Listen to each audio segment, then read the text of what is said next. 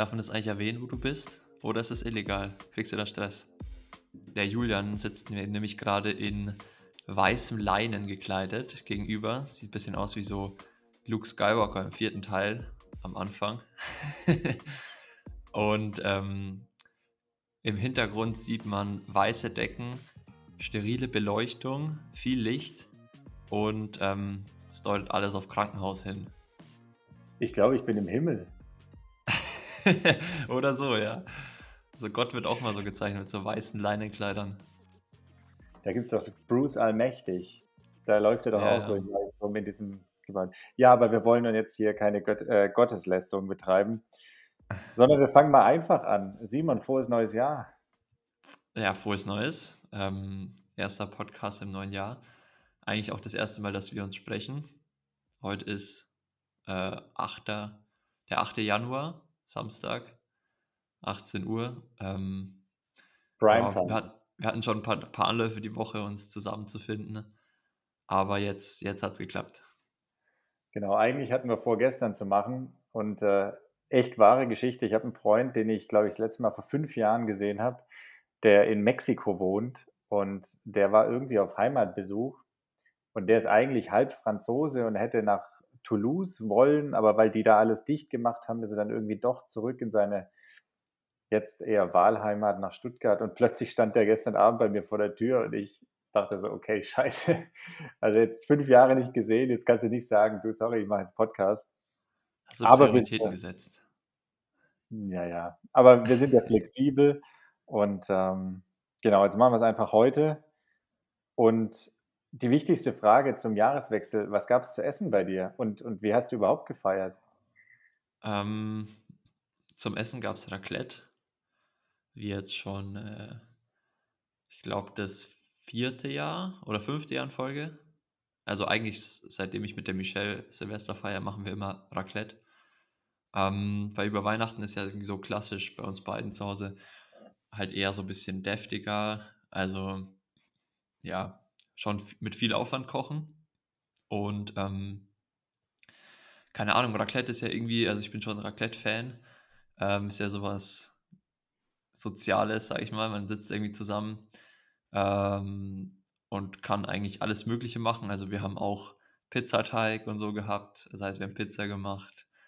Äh, dann so Nachos mit rein, mit Kidneybohnen und ähm, Mais und so Zeugs. Also kannst eigentlich alles machen und eigentlich ganz cool. Und Max und Annabelle waren bei uns. Ähm, also haben wir zu viert gefeiert im, im kleinen Kreis. Viel mehr ging ja auch nicht. Und ich hatte auch irgendwie, ja, ich habe mich jetzt nicht so gefühlt, als, als wäre mehr angebracht. Also irgendwie ist ja schon aktuell so der Trend, dass man äh, vier Leute ist gerade so okay, vielleicht fünf oder sechs Mal, aber eigentlich ist da die Grenze, finde ich. Ähm, und ja, bei der aktuellen Variante weiß man ja nie, auch als Gebooster da muss man eine Angst haben gefühlt. du als Raclette-Experte, was würdest du sagen, was ist die perfekte Menge Käse pro Kopf? Meinst du jetzt insgesamt? Insgesamt. Oder? Genau, also wenn man jetzt einen Einkauf macht. Oh, also tatsächlich haben wir uns einmal so hart verkalkuliert, dass wir ähm, dieses Jahr den Käse von letztem Jahr aufgetaut haben und wir haben auch dieses Jahr wieder den Käse eingefroren. Also wir haben letztes Jahr so viel gehabt, dass wir ähm, nächstes Jahr noch davon essen können oder dieses Jahr. Äh, also ich glaube, ich finde ehrlich gesagt diese Raclette-Scheiben fast schon zu, zu heftig. Also die sind ja, die sind ja ultra dick. Und ähm, ja, also eine Packung, keine Ahnung, hat ja schon, wenn man so eine kleine kauft, reicht eine Packung schon, würde ich sagen, so für, für, ein, für ein bis zwei Leute auf jeden Fall. Also ich, wir haben halt auch noch Mozzarella aufgeschnitten und Feta hatten wir auch, dass man so ein mediterranes Pfännchen, wie die Michelle sagen, machen könnte oder konnte, so mit Kidneybohnen und Oliven. Ähm, von dem her äh, haben wir Feta gehabt, ähm, dann noch von der Schönecker Käsealm so Streukäse oder also Bergkäse gerieben über die Nachos drüber, weil da passt ja kein so ein fetter Scheibenkäse. Und dann eben noch, genau, Mozzarella. Und dann habe ich vielleicht noch so drei, vier Scheiben Käse gegessen. Aber wenn man sich jetzt nur davon ernähren würde, dann würde ich sagen, eine Packung pro Kopf kriegt man schon weg, eine kleine. ja, bei uns gab es, ähm, also wir waren auch bei Freunden, allerdings sogar zu sechs, äh, sechs Geboosterte sozusagen. Ja. Ähm, ich glaube, bis zehn durfte man ja. Und bei uns gab es auch Raclette und zum ersten Mal auch so eine ähnliche Version, wie du sie beschreibst. Also ich kannte bisher immer nur, dass man halt Raclette-Käse nimmt. Und die hatten quasi alles außer normalem Raclette-Käse. Die hatten quasi so 20 Sorten Käse, Mhm. ähm, auch in sehr dünnen Scheiben, die jetzt nicht unbedingt immer so aussahen wie der Raclette-Käse. Und auch alles Mögliche zum Überbacken und so. Und das fand ich eigentlich auch ganz cool. Weil Ja, sonst ist es ja relativ schnell, du hast jedes Mal das gleiche fettige Käsepfännchen und irgendwie nach dem dritten hängt es einem schon zu, zu den Ohren Ja. raus. Und so war es mal irgendwie, was weiß ich, Leerdammer, Edamer, Bergkäse und so weiter. War eigentlich ganz cool. Mhm. Ja, finde ich eigentlich auch. Also wir haben halt noch Kartoffeln gehabt, so klassisch. Ähm, und dann noch vers verschiedene Gemüsesorten, ein paar Zwiebeln, so, ähm, ja, so Jalapenos, äh, Gurken, so Essiggurken. Kannst ja eigentlich alles machen. Aber am geilsten ist eigentlich immer die Pizza. Ja, erzähl mal, äh, ganz normaler Pizzateig und dann wie eine Mini-Pizza im Pfännchen oder was? Ja, genau. Also Pizzateig, ähm, den hat der Max selber gemacht. Der war richtig gut. Und den dann einfach in die Pfanne, so, also musst halt dann ausrollen und so kleine Vierecke stechen oder Dreiecke, je nachdem halt, dass in die Pfanne passt. Dann brauchst du halt noch eine Tomatensauce. Dann einfach den Pizzateig in die Pfanne, Tomatensauce und dann halt drauf, was du drauf haben willst. Und am Ende, damit es noch ein bisschen kross wird, oben, oben noch drauflegen. Aber innen drin wird es eigentlich auch schon gut. Also das Pfännchen dauert halt dann so 10 Minuten mal, da musst du halt in der Zeit zwei andere essen. Aber ist eigentlich ganz geil. Ich wollte es gerade sagen, das klingt danach, als müsste man mehrere Pfännchen belegen. Das ist ja oft, oft echt ein Problem, weil meistens ist es ja so, dass wenn man ein Raclette hat, dann hat einer zwei Pfännchen und alle anderen haben aber nur eins. Ja, Das ist Krieg. also bei uns war es top, weil jeder hatte zwei. Und ich finde, zwei war perfekt. Du konntest immer zwei Sachen drin haben, so im Wechsel und hast so alle, alle zwei, drei Minuten so ein Pfännchen ready gehabt. Und ansonsten wird es ja auch irgendwie äh, langwierig. Ja, meistens machen die Girls ja so ein bisschen früher schlapp. Aber dann Ja. ge- gegen Ende hat man dann immer noch ein Pfännchen mehr, das ist dann ganz gut. Ja, Vor allem genau. bei Raclette hat ja auch den Vorteil, man kann sich nicht so richtig überfressen. Das heißt, äh, das kann sich schon ziehen und wenn man dann hinten raus noch mal Gas geben kann, das ist, äh, Das ist das ist wichtig. das ist quasi der Zielsprint von Blumi am Raclette-Tisch. Der ist echt wichtig. Ja, aber jedenfalls kam dann eigentlich das eigentliche Highlight, zumindest für mich, ähm, an Silvester, nämlich man durfte ja nicht böllern, Mhm. ne? Und, ähm, ich hatte extra schön Champagner gekauft beim Aldi, weil ich dachte, das müsste ich mir mal gönnen. Ähm, und dann sind wir alle auf den Balkon gegangen, beim Dommi, bei meinem Kumpel und, äh, haben angestoßen. Und ich dachte halt so, es wird ganz ruhig bleiben, ne? Ne. Aber Pustekuchen, ich glaube, die ganze Ja. Welt ist nach Polen gefahren, um Böller zu kaufen. Es war abartig. Wirklich, Also ich dachte, die jagen die Stadt in die Luft. ich habe auch nichts davon gemerkt, dass Böllerverbot war. Oder es war ja auch kein Böllerverbot, sondern Kaufverbot. Ähm, aber irgendwie hatte also der der Munitionsvorrat war noch gut gut gefüllt. Und, ähm, bei uns ging's auch bis 20 nach 12, glaube ich noch. Immer ist irgendwo 'ne andere Batterie wieder losgegangen. Und wir sind halt hier auf meinem auf dem Erker hier, haben wir am offenen Fenster gestanden und haben halt rausgeguckt und war eigentlich entspannt. Man musste sich um nichts kümmern und konnte trotzdem zuschauen.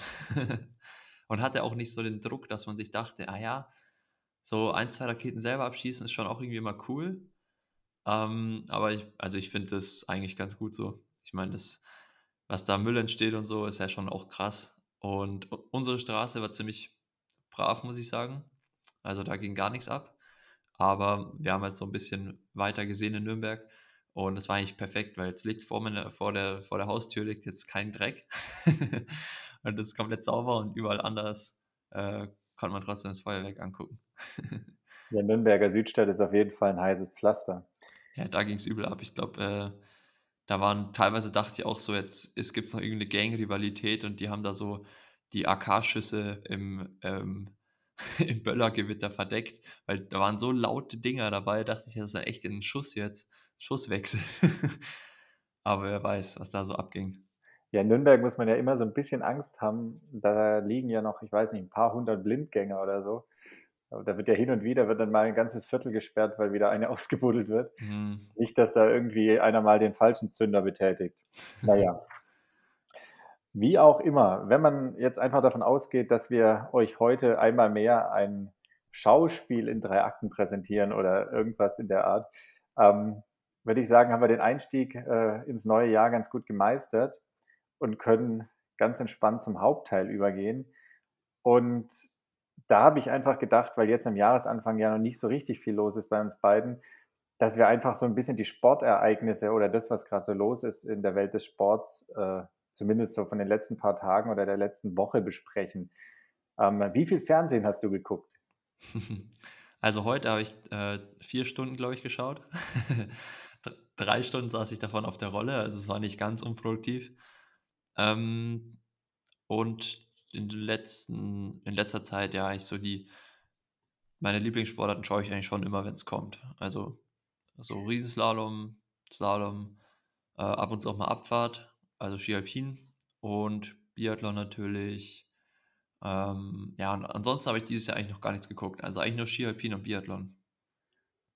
Also Neujahrsspringen oder so, also mit Skispringen catche mich nicht. Nee, Skispringen ist, ist, auch, ist auch ziemlich lame. Ähm, können wir vielleicht jetzt anreisen, wer gewonnen hat. Ja. Ich würde ich würd den Wintersport mal an Schluss packen und mit einer Sportart anfangen, habe ich, glaube ich, schon mal zugegeben bzw. gestanden, dass ich da total drauf stehe, und zwar Darts.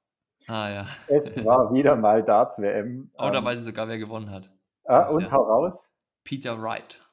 Ah, und wie, wie nennt er sich noch? Oh, ich weiß noch, wie er aussieht. Dieser blaue Iro. Und er hat so eine, hat er nicht so eine Schlange tätowiert? Auf, einem, auf einer Seite vom Kopf? Nee, ich glaube, die ist nicht tätowiert. Ich glaube, die Oder ist nur angemalt. Ah, okay. Genau, und die, nee, die Friese wechselt, glaube ich, äh, so ein bisschen Chameleon-Style-artig immer ähm, nach Gemütszustand. Ich glaube, die ist auch manchmal grün, gelb, orange und so. Okay, ich war mir nämlich echt nicht sicher, ob das Ding da tätowiert hat oder nicht. Also welche beruhigt, wenn es nur hingemalt ist. Ich glaube nicht, nein. Also man muss sagen, irgendwie so ziemlich jeder, der da mitspielt, der sieht aus, als äh, käme er direkt aus der Kneipe. Also die Jungs sehen ja nicht unbedingt aus wie Profisportler, ohne denen jetzt da zu nahe zu treten. Das ist, glaube ich, wenn man es auf dem Niveau spielt, dann schon auch ein Sport, kann man dann schon so nennen. Ähm, du hast schon gesagt, der Peter Wright hat äh, das Finale gewonnen gegen äh, Michael Bullyboy Smith. auch, ja, wie heißt jetzt der Peter Wright noch? Hat er Snakebite. Deshalb Snake hat er ja auch diese, diese ah, okay. auf dem Kopf. Okay. Ähm, aber eigentlich, und das ist äh, jetzt der Gag, den ich eigentlich vorbereiten wollte, hat nicht Peter Wright die WM gewonnen, sondern Covid. Weil es sind einfach drei äh, ziemlich gute Spieler, beziehungsweise eigentlich der beste Spieler der Welt, ausgeschieden, weil sie einfach Covid-positiv getestet wurden. Die, oh, wurden einfach, die wurden einfach aus dem Game genommen.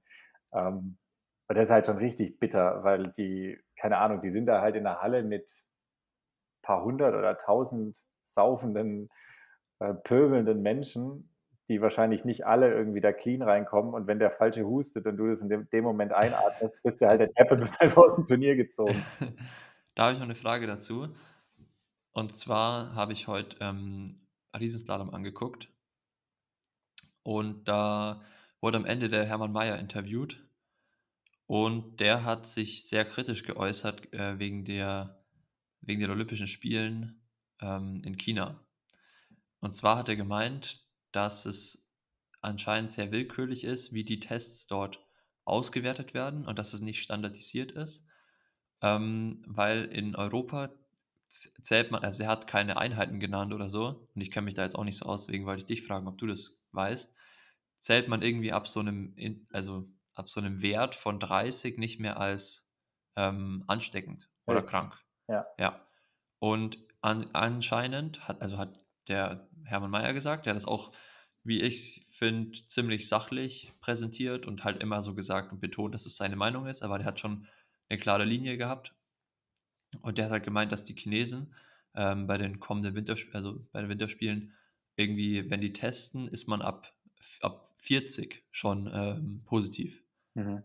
Und da wollte ich fragen, ob, wie du das siehst, ob, ähm, ob das einen großen Unterschied macht, weil der hat halt gemeint, man, das liegt halt komplett nicht in, in der eigenen Hand.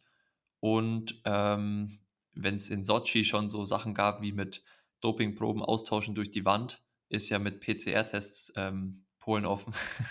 also alles möglich an Betrug. Und ähm, ja, genau, fand, wie ich finde, äh, eigentlich eine gute Kritik. Ähm, aber keine Ahnung, er hat jetzt auch keine Lösung vorgetragen, hat er gemeint, da müsste das IOC mal Stellung beziehen und da was sagen. Aber an sich finde ich schon auch, dass da natürlich sehr viel Betrugsmöglichkeiten entstehen. Ich will den Chinesen jetzt auch nichts unterstellen, aber die haben halt die Macht darüber, wer dann positiv ist oder nicht. Ja, also das, äh, man muss jetzt das ja so ein bisschen zweiteilen, deine Frage. Also zu den, zu den äh, Machenschaften dort vor Ort, äh, keine Ahnung, weiß ich nicht. Ja. Also ich habe auch diese, wie hieß dieser Film mit dem Phönix da, mit, mit dieser russischen Doping-Doku? Icarus. Wo, Icarus, genau, wo die mhm. quasi da aufgezeigt haben, wie die beschissen haben, doppelte Wände und keine Ahnung, irgendwelche Türen, die sich da reindrehen und kein, hast du nicht gesehen? Also da weiß ich nicht. Äh, unterstellen wir den Chinesen mal Fairness. ähm, zu dem anderen, da, ich bin kein Mikrobiologe, deshalb so ein bisschen mit Vorsicht, was ich jetzt sage, aber ich glaube, das System funktioniert folgendermaßen. Das sind ja PCR-Tests, also Polymerase-Kettenreaktionen, hatten die meisten wahrscheinlich mal im Bio. Da wird quasi geguckt, nach wie vielen Wiederholungen bzw. Verdopplungen irgendwas zu erkennen ist. Und es ist, glaube ich, so, dass wenn du quasi nach 20 Wiederholungen, also nochmal einen Schritt früher angefangen, 30 ist tatsächlich unsere Nachweisgrenze in der Klinik. Das heißt, wenn du so einen Wert über 30 hast, dann bist du tendenziell nicht mehr ansteckend, kannst entlassen werden. Wenn du einen Wert unter 30 hast, giltst du noch als infektiös. Ähm, je weniger Wiederholungen du brauchst während der PCR-Testung, desto kleiner ist der Wert. Also wenn du einen Wert von 10 hast, dann bist du ansteckender, wie wenn du einen Wert von 20 hast. Ne? Also kleiner ist äh, quasi, da wird schneller positiv, also ist dein, deine Viruslast höher und deine Ansteckung größer. Mhm. Dementsprechend würde bedeuten, dass dieser Wert von 40, also das ist tatsächlich so, dass wir ab dem Wert von 30 hier rechnen, der Wert von 40 in China einfach noch eine strengere Auflage wäre. Keine Ahnung, was die da als Grundlage nehmen. Ähm, ob das dann sinnvoll ist, keine Ahnung, aber es kann natürlich sicherlich sein, dass du hier in Europa oder in Deutschland als negativ giltst mit dem PCR-Wert von 35 und ähm, wenn du dann irgendwie nach China gehst, bist du halt damit positiv und ausgeschieden. Und wie bewertest du es jetzt? Also 30 macht, kann, kann man sagen, macht Sinn, dass wir das so hier machen? Oder? Ja, also ich glaube, ja. das ist seit Pandemiebeginn so, unabhängig von den, von den, ähm, von den einzelnen Subtypen, also egal ob es jetzt Delta oder Omikron oder sonst was ist. Mhm. Allerdings, wie gesagt, alles mit ein bisschen Vorsicht. Das ist, ähm, da verweise ich an die Kollegen Streeck und ähm, Drosten und wie sie alle heißen. äh, Kekulé gibt es ja auch noch. Okay. Wobei der ist ja ein bisschen in Verruf geraten. Ja, ähm, gut, können wir an der Stelle wahrscheinlich eh nicht ändern oder irgendwas Einfluss darauf nehmen. Mal, mal abwarten, aber ich denke, das wird auf jeden Fall interessant, ähm, wie das da so abläuft. Und es wird bestimmt den einen oder anderen Fall geben, wo dann jemand positiv ist und halt auch wahrscheinlich als Favorit dann nicht an den Start gehen kann. Ähm, aber gut, so ist es. Und ich werde es mir trotzdem angucken. Gut, dass äh, du es aber, aber angesprochen hast, weil eine andere Corona-Sache ja gerade sehr große Wellen schlägt, nämlich die Teilnahme von Novak Djokovic an den Australian Open. Ja. Ähm, ich habe mich ein bisschen jetzt im Rahmen der Sendung äh, darauf vorbereitet und habe gelesen, ich weiß gar nicht, ob das stimmt, ich habe gelesen, dass Novak Djokovic wohl ein Impfgegner sei der mhm. sich wohl initial bewusst nicht habe impfen lassen. Dann war der schon positiv irgendwie im April des letzten Jahres. Er hätte sich danach nicht äh, boostern lassen. Und jetzt ist das große Problem, dass sie ihn quasi ja, erst haben sie gesagt, er darf teilnehmen, dann ist er nach Australien geflogen. Dann haben sie ihn in Melbourne ins Parkhotel gesteckt, wo er jetzt immer noch sitzt und auf irgendeinen Gerichtsbeschluss wartet. Und letztlich hieß es, also hat natürlich Riesenwellen geschlagen, auch politische Wellen in Australien, die natürlich zu Recht sagen, warum sollen wir jetzt irgendwie bei dem Sportler eine Ausnahme machen, auch wenn er ganz gut Tennis spielen kann und bei der allgemeinen Bevölkerung nicht. Ähm, und jetzt ist es halt total verrückt, weil jetzt kommt dann irgendwie ein neuer PCR-Test raus, wo der Djokovic irgendwie am 16.12. wohl positiv getestet wurde, erneut, ähm, was dann jetzt dafür sorgen könnte, dass er spielt allerdings kam danach raus, dass er am 17.12. bei einer Preisverleihung von irgendwie der Novak Djokovic Tennis Academy war. Dann wäre er Mhm. dort positiv gewesen. Also, irgendwie stinkt das Ganze brutal und, Oha. ähm, mein Tipp ist einfach, äh, er wird am Ende nicht spielen dürfen. Also, ich glaube nicht, dass sie das zulassen. Da würden sich die Australier, glaube ich, äh, zu Recht aufregen, wenn der jetzt Ja. plötzlich da teilnehmen darf. Wie siehst du das Ganze? Hast du's mitgekriegt? Mhm. Ja, also, sehe ich eigentlich genauso. Ähm, ich habe das gleich da die Eilmeldung irgendwie bekommen, als der so initial da erst mal festgehalten wurde. Und ich glaube, dann wurde er erst mal reingelassen, weil sich die Behörden am Flughafen irgendwie die Behörden halt hinweggesetzt haben, ähm, also, die offizielle über die offizielle Anweisung, die ja eigentlich war, ähm, er darf nicht rein. Und ich habe mir nur so habe mir nur so vorgestellt, wie der Djokovic, der schon an sich 'nen ziemlich ja, ziemlicher Charakter ist, würde ich sagen. Also, der schreit ja auch öfter mal rum im Tennisspiel. Ich habe mir nur vorgestellt, wie der grad ausrastet am Flughafen und diese Behörden dort zusammenschreit und sich aufführt, ähm, was sie was ihnen denn einfällt, wer er ist und so. Also, lege ich ihm jetzt vielleicht Worte in 'n Mund, aber ich könnte mir schon vorstellen, dass dass es so abläuft. Und, ähm, ja, grade vor dem Hintergrund, dass ja in Australien die stärksten Beschränkungen eigentlich mit weltweit so waren. Also, da konnten ja wirklich die Familien nicht zueinander, ähm, und keiner durfte ausreisen oder einreisen. Ist es natürlich auch verständlich, dass sich die Bevölkerung jetzt aufregt, dass er 'ne Ausnahmegenehmigung bekommen würde, um dann zu spielen. Also, ich glaube, die müssten eigentlich 'ne harte Linie fahren, auch um dann keine keine Aufstände zu provozieren. Ähm, deswegen denke ich auch nicht, dass er spielt. Und ja, generell finde ich natürlich auch es nicht gut, wenn jemand da sagt, ja, er lässt sich nicht impfen, grade halt so als so 'nen Vorbild für viele Leute und so 'n Athlet, ähm, was ja auch einfach dumm ist für ihn. Also, ich meine, wenn der sich da irgendwie infiziert, kann ja auch mal schnell sein, dass er irgendwelche Organschäden davonträgt und die Karriere da am Arsch ist. Also, ähm, Grüße gehen ja. raus an Joe Kimmich. Genau. Ey, wie geht's dem eigentlich? Der hatte doch irgendwie so Wasser in der Lunge noch.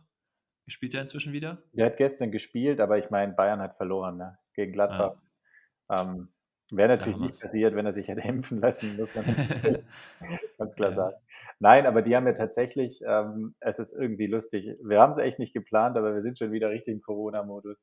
Ähm, Bayern hat tatsächlich irgendwie 'n Riesenproblem gehabt, weil 'n Haufen wichtiger Spieler alle Corona haben oder Mhm. irgendwie in Quarantäne sind, weil weiß ich nicht. Ich weiß nicht, ob die geimpft sind oder ob sie's trotzdem haben oder keine Ahnung, aber da haben gestern irgendwie Sechzehnjährige mitgespielt. Ähm, dann haben sie halt Haben die halt verloren, ja. haben sie halt 2-1 in Gladbach verloren. Na ja, ähm, kommen wir doch ganz kurz auch zur Vierschanzentournee und zwar nur in einem Punkt. Äh, Sven Hannawald hat seinen Rekord noch. Das ist doch eigentlich das Wichtigste, oder? Ja, ich glaube, da bist du 'ne Generation vor mir. Ich meine, ich kenne den ja nur aus'm Fernsehen v von so Shows wie, ähm, „Ewige Helden“ oder als Kommentator. Also, für mich war er schon immer Kommentator und nicht aktiver Sportler. Aber, was ich auch mitbekommen habe, ist eben, dass der Ryoyo Kobayashi, ähm, ja, in ziemlich beeindruckender Manier gewonnen hat. Und ich fand nur lustig, dass einmal der Richard Freitag bester Deutscher war, weil der ja irgendwie davor gar nicht aufgetaucht ist. Und dann kam nur so die Meldung: „Ja, heute Richard Freitag bester Deutscher.“ Ja, was ich so 'n bisschen bitter finde, ist, ähm gut, das mag die deutsche Berichterstattung sein und der Wunsch danach, dass endlich mal wieder irgendwie einer was reißt, aber ich habe im Vorfeld nur 'nen Artikel gelesen, wo drin stand, dass Karl Geiger irgendwie jetzt die einmalige und riesengroße Chance hat, dieses Ding zu gewinnen. Und keine Ahnung, man hat halt nichts mehr von ihm gehört, wenn man ehrlich ist. Aber so gar nichts. Und der Kobayashi, der hat's halt souverän gemacht. Natürlich wieder vor 2 Norwegern. Ja. Ich glaube, der eine heißt irgendwie Kra Kranerüt und der andere Lindvik oder so. Ich hoffe, Ja. ich habe vielleicht auch in der Reihenfolge Lindvik, Ich Kranerüt. ich glaube, Lindvik ist Zweiter geworden. Ja. Also, natürlich die auch wieder bockstark, aber ja, also, mir geht's 'n bisschen wie dir oder ich weiß nicht, ich glaube, dass dir so geht, äh, Skispringen interessiert mich so überhaupt nicht. Ja. Also, ich finde das einfach stinklangweilig auch zum Gucken irgendwie. Da passiert 2 Stunden lang das Gleiche und am Ende hat halt einer gewonnen. Ja, und dann ist es halt auch noch so abhängig davon, wer welchen Wind bekommt. Das nervt mich auch immer tierisch dann, dass es dann irgendwie einfließt in die Bewertung und kannst halt auch voll Pech haben. So Sportarten nerven mich irgendwie eh. wenn das halt so unterschiedlich ist und nicht ganz fair. Ähm, aber gut, muss ja nicht jeder von allem Fan sein. Nee, Meins ist es auf jeden Fall nicht. Also, guckt, guckt ruhig weiter. ja. Und dann habe ich noch was gesehen vor, ich glaube, mittlerweile drei Tagen in Dallas. Ähm, da wurde ein sehr großer weißer Cis-Man ähm, wurde geehrt im Rahmen seiner Familie. Da wurde die 41 unter das Hallendach gezogen. Und äh, im gleichen Zusammenhang wurde gesagt, dass es äh, die Zahl 41 nie wieder ein anderer Spieler der Dallas Mavericks tragen wird in Zukunft. Also wir reden Ah, natürlich von ähm, Dirk. Nowitzki, der, ich glaube, von 1998 bis 2019 ist auch krass, ne? 21 Jahre ähm, für die Dallas Mavericks seine Knochen hingehalten hat. Und ähm, ich finde total zu Recht. Also ich finde, Dirk Nowitzki ist äh, trotzdem, dass er natürlich omnipräsent ist in der Diba Dibadu Werbung und Ja. so an manch anderen Stellen ist er wahnsinnig unterschätzt und ähm, einfach super charismatisch, bescheiden und äh, echt ein Riesensportler, oder? Ja, der ist schon groß. nee, äh, echt smarter Typ und auch voll sympathisch. Und ich glaube, der macht auch irgendwie so, also er macht ja nicht die Werbung wegen dem Geld. Ich glaube, der hat genug verdient in seiner Karriere. Ich glaube, der, der will nicht, der will nicht den absagen, weil er zu nett ist. Der denkt sich, so, ah, mache ich halt da noch, laufe ich da noch ein bisschen rum und laufe vor irgendwas weg. Vor allem will er, glaube ich, dieses Fischbrötchen, in das er einfach nicht reinbeißen darf.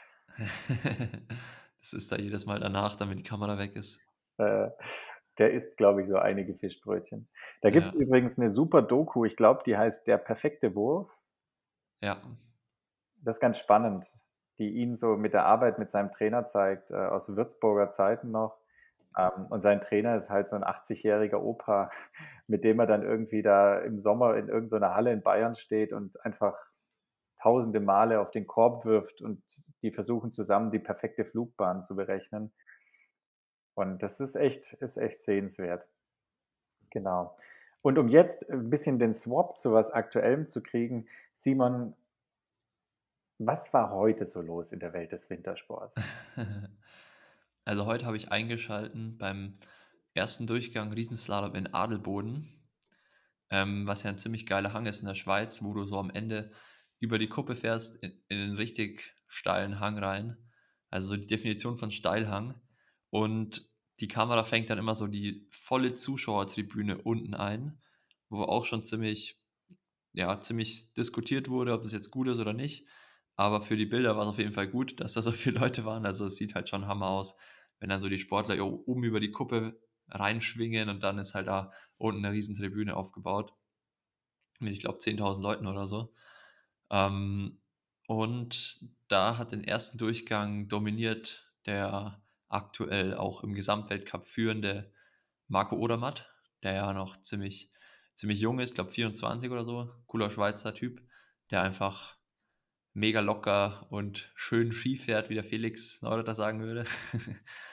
und ähm, ja, der hat auch den zweiten Durchgang dann später gewonnen, äh, vor Alexi Pantero und auf Platz 3 war, glaube ich, ah nee, ich glaube auf 2 war sogar Manuel Feller und auf Platz 3 Alexi Pantero.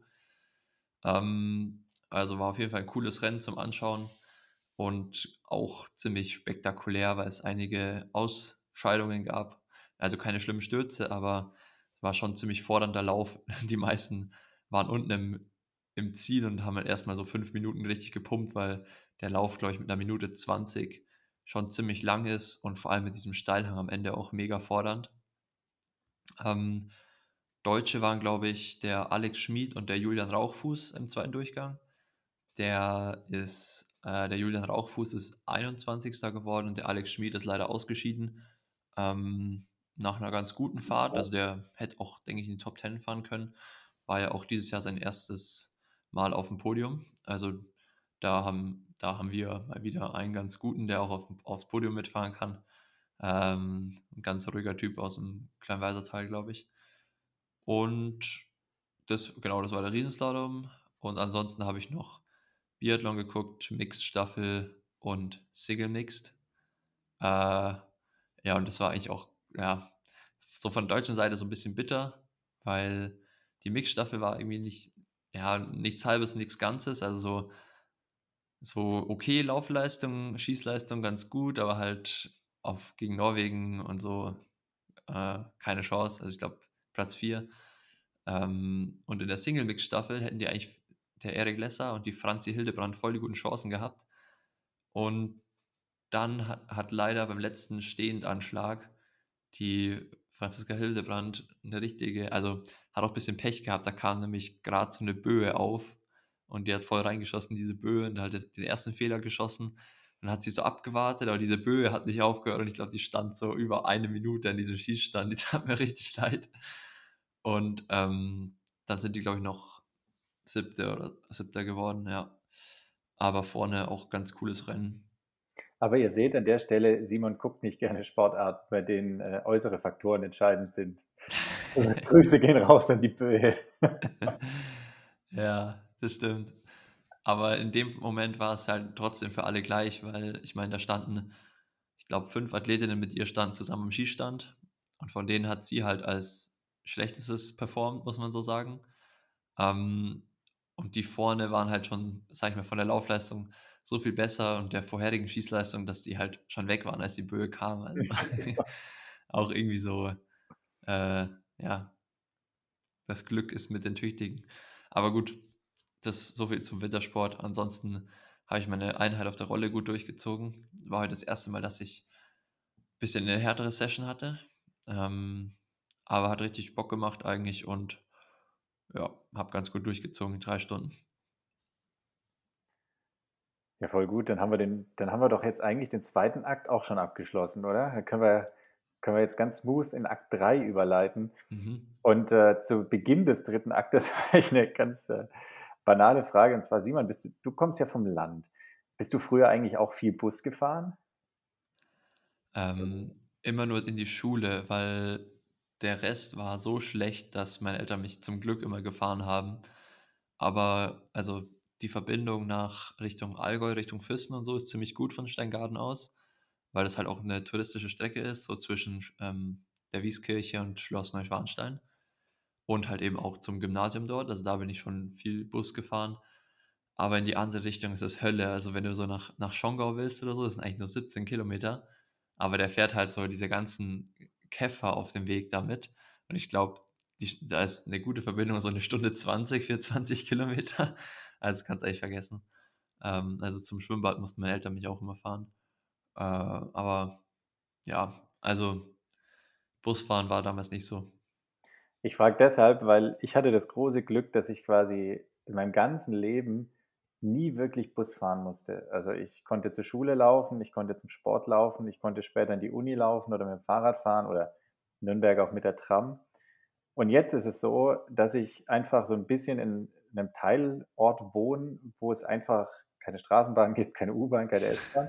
Also muss ich Bus fahren, wenn ich morgens ein bisschen länger schlafen muss äh, schlafen möchte, weil sonst muss ich laufen. Und so beim Busfahren, ich fahre jetzt seit zwei Wochen Bus und mir sind schon so viele weirde Dinge passiert. Also zum, zum einen habe ich mir irgendwie gestern Morgen gedacht, als ich ganz allein da stand und da war wirklich weit und breit keine Menschenseele, der Bus kam an, war leer, ich war der Einzige mit dem Busfahrer in dem Bus und zwar für die gesamte Strecke bis zu dem Punkt, wo ich ausgestiegen bin. Und da dachte ich mir einfach so, Scheiße, jetzt stell dir vor, es ist Silvester und du fährst den Bus. also, oder, oder irgendein so anderer wichtiger Tag, wo einfach kein Mensch Bus fährt, aber der Bus halt trotzdem fährt. Und das sind halt auch so Menschen, die das machen, die, die leben dafür. Ja, das, also, hoffe ich, das hoffe ich wirklich, weil das hat mir so leid getan voll. irgendwie. Da geht denen keiner auf den Sack hinten drin, sondern die können einfach nur so ein bisschen durch die Gegend fahren, chillig schauen, haben keinen Stress, sind ja eh mal langsam unterwegs. Es ist keiner laut, so schön ruhig.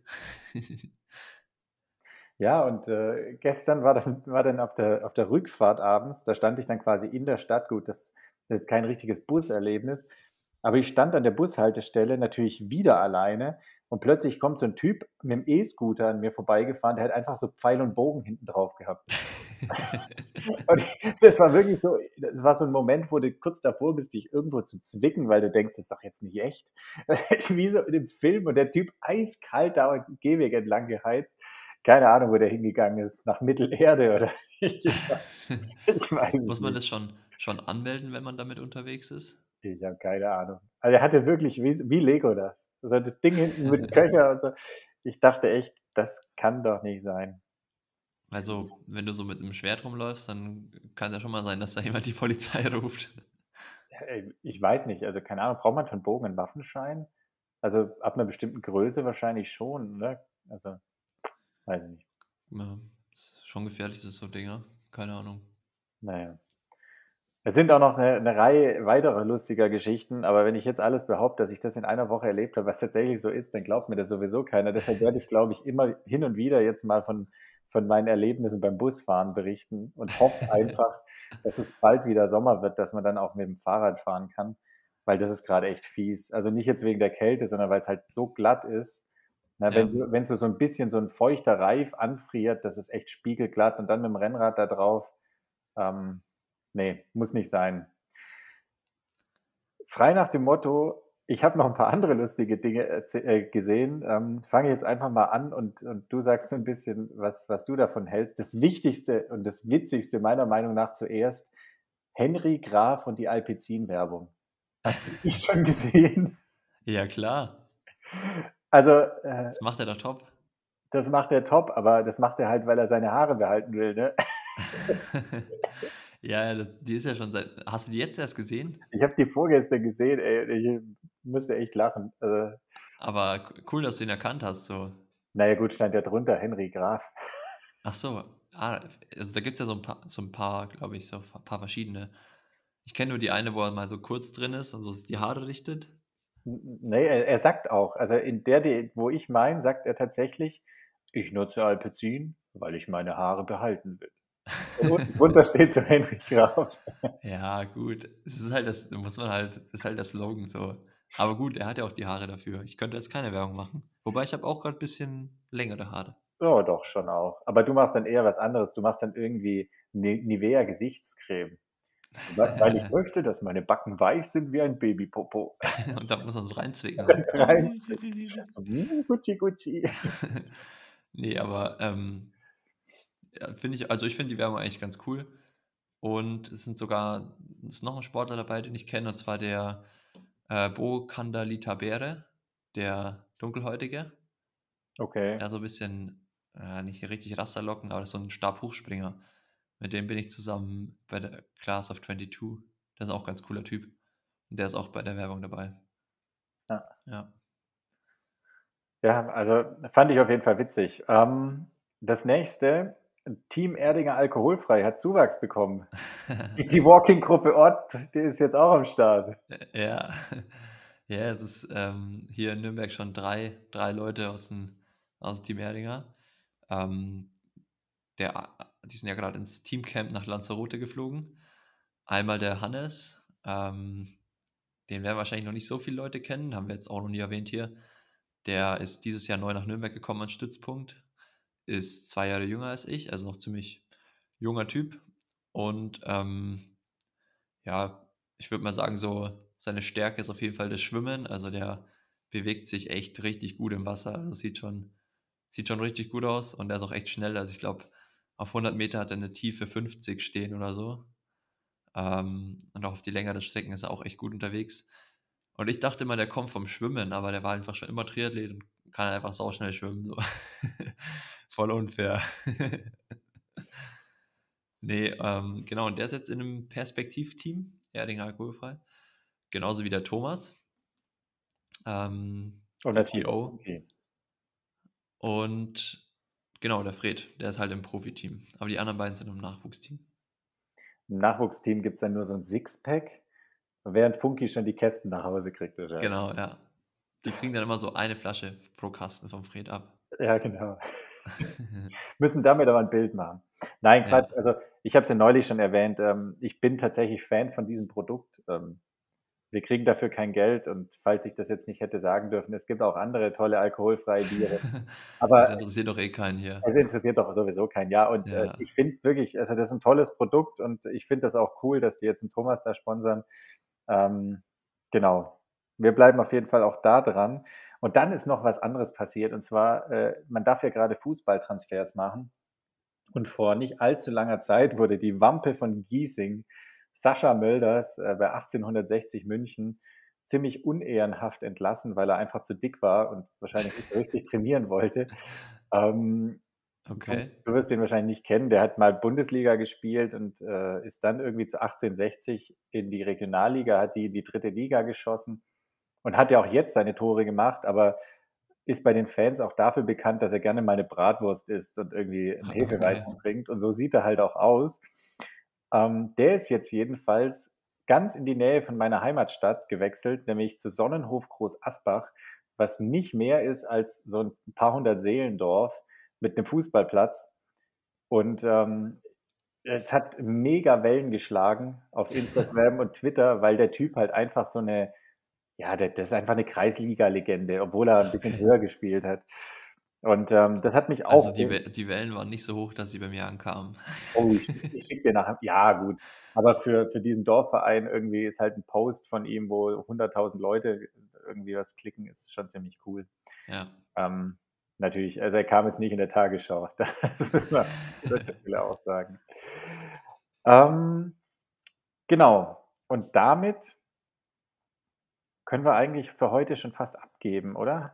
Also Ich habe ich hab auch noch eine gute Geschichte, aber die können wir so als, als also eine gute Geschichte. Also eigentlich äh, wollte ich von dir noch wissen, ähm, bevor wir es jetzt äh, zu früh abmoderieren, ähm, was machst du jetzt eigentlich so in den nächsten zwei, drei Wochen? Was steht bei dir auf dem Plan? Und wenn du die Frage beantwortet hast, dann darfst du deine Geschichte erzählen und die Abmoderation einleiten. Ähm, von meiner Seite aus sage ich schon mal vielen Dank fürs Zuhören. Weil wir das am Anfang nicht gemacht haben, äh, hole ich das an dieser Stelle nach. Schön, dass ihr auch dieses Jahr wieder dabei seid und äh, mit uns ins dritte Jahr geht. Und Simon, jetzt hast du nicht nur meine Aufmerksamkeit, sondern die von uns allen. ähm, ja, also ich bin die nächsten drei Wochen auf jeden Fall noch hier in Nürnberg. Ähm, was danach so ansteht, ist noch nicht ganz sicher, aber wird auf jeden Fall spannend, weil es könnte sein, dass ich so zwei Monate am Stück unterwegs bin. Aber es ist noch nicht final geplant. Ähm, ich hätte auch irgendwie Bock drauf und äh, es bietet sich auch irgendwie einfach an. Ähm, dazwischen bin ich nochmal in Leipzig, das habe ich ja im letzten Podcast schon angekündigt, zur alljährlichen Überprüfung, ähm, TÜV quasi. Und damit aber zu der kleinen Geschichte, die ich halt noch habe, die ist jetzt nicht mega spektakulär. Aber war ganz lustig, weil gestern ähm, haben wir auch den Podcast verschoben, weil ich am Abend noch in der Kommune essen war. Äh, richtig guten Burger zusammen mit der Michelle. Und ähm, die waren echt super nett auch dort. Also die Bedienung kann man echt nur empfehlen. Äh, die Leute da sind immer richtig herzlich und ähm, es geht auch echt, echt schnell. Und beim Bezahlen ähm, habe ich so dem Kellner 220er gegeben. Ich glaube, es hat irgendwie 37 Euro gekostet oder so. Ähm, und also mit Trinkgeld, ich habe gesagt auf, auf 37 oder so. Und er hat aber irgendwie gedacht, okay, ich habe ihm 50er gegeben. Und passiert ja schnell mal, dass man irgendwie so denkt, äh, ah, okay, der hat mit so und so viel Geld gegeben oder wenn man halt von irgendwas überzeugt ist und nicht so richtig aufgepasst hat, kennt man ja. Und hat mir dann auf jeden Fall zwei Fünfer und 3 Euro zurückgegeben. Und ich habe auch gar nicht mehr so aufgepasst und dachte mir dann nur so, hey krass, ich habe jetzt irgendwie 13 Euro bekommen, aber ich habe doch eigentlich nur 40 gezahlt und habe in dem Moment gar nicht so schnell geschalten, also er war schon fast wieder weg. Und die Michelle hat nur so schnell gesagt, hey Simon, du hast doch jetzt viel zu viel Geld zurückbekommen. Und dann habe ich nur so kurz geguckt und so den halt nochmal schnell zurückgerufen und ähm, dachte mir so, ja, ich will den jetzt auch nicht abziehen, am Ende muss er die 10 Euro noch aus eigener Tasche bezahlen. Und er hat sich auch mega gefreut, dass ich ihm die 10 Euro dann zurückgegeben habe. Also ich hätte ja nur 3 Euro Wechselgeld bekommen. Und dann hat er noch, hat er gleich so gefragt, also er war kurz weg, kam zurück, hat gefragt, ob wir auch Alkohol trinken, äh, weil wir hatten äh, beide ein alkoholfreies Weizen. Und dann haben wir nur so gemeint, ja, äh, trinken wir schon. Und dann haben wir noch so einen richtig geilen ähm, Cocktail bekommen. Oder so ein, es war eigentlich mehr so ein Shot mit äh, Zimt und Orange. Und wir konnten beide nicht so richtig sagen, was das, der alkoholische Schnaps drin war, aber es hat auf jeden Fall richtig gut geschmeckt. Und ähm, hat mich irgendwie richtig zufrieden gemacht, dass ich so schnell, also die Credits muss man eigentlich eher der Michelle geben, weil sie so schnell geschalten hat. Und ich habe nur reagiert und halt das Geld auch zurückgegeben. Aber in dem Sinne ähm, dachte ich mir so, so Ehrlichkeit wird am längsten. Äh, war auf jeden Fall ein gutes Gefühl, dann dafür auch noch einen, einen Schnaps zu bekommen. Und ähm, in dem Sinne ist ja auch ein gutes Motto, was man sich immer vornehmen kann. Will mir jetzt hier nicht selber auf die Schulter klopfen, aber hat, sich, hat sich gut angefühlt. Und in dem Sinne äh, hören wir uns die nächste Woche oder ja, in den nächsten Wochen wieder. Und äh, ich sage Tschüss.